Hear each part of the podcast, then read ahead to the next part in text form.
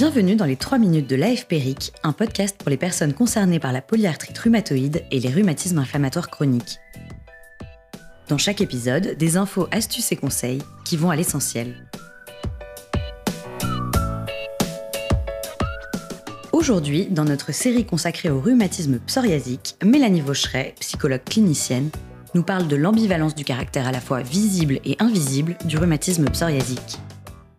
Dans le rhumatisme psoriasique, comme dans les autres rhumatismes, le symptôme invalidant qui va être au premier plan, c'est la douleur.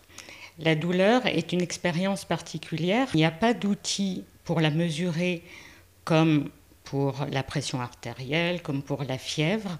Ce n'est que par la parole du malade qu'elle va pouvoir se transmettre. Avec la douleur, on est dans ce qu'on appelle les handicaps invisibles. Invisibles au sens où de l'extérieur, rien ne se passe.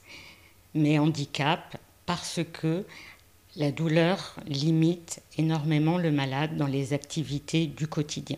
Comme la parole peut être mise en question par l'entourage ou par les médecins, certains malades ont le sentiment de devenir des imposteurs, que ce soit vis-à-vis de l'extérieur et pour certains même vis-à-vis de l'intérieur, car la douleur est une expérience complètement inédite qui n'a pas d'égal dans le passé. Du coup, certains malades en viennent même à douter de la réalité de cette expérience. Les rhumatismes psoriasiques s'accompagnent d'atteintes cutanées.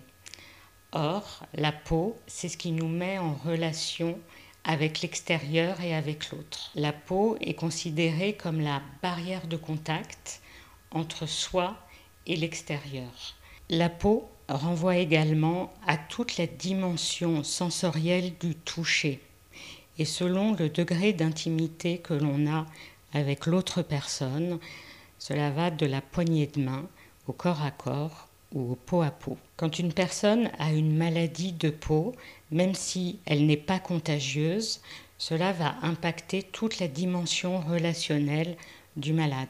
Inconsciemment, la maladie cutanée véhicule des images plutôt négatives de manque d'hygiène, de manque de santé, même si la réalité est complètement autre. Ainsi, la maladie cutanée peut susciter chez l'autre le rejet, l'évitement, voire le dégoût. Cette partie visible de la maladie expose le malade au regard de l'autre. Contrairement à la douleur qui peut être tue, dans une atteinte cutanée, le malade ne peut s'extraire de ce regard-là. Que la mise à l'écart du malade soit effective ou redoutée, le malade peut avoir tendance à éviter toutes les situations dans lesquelles il va être soumis à ce regard extérieur et progressivement se replier sur lui-même.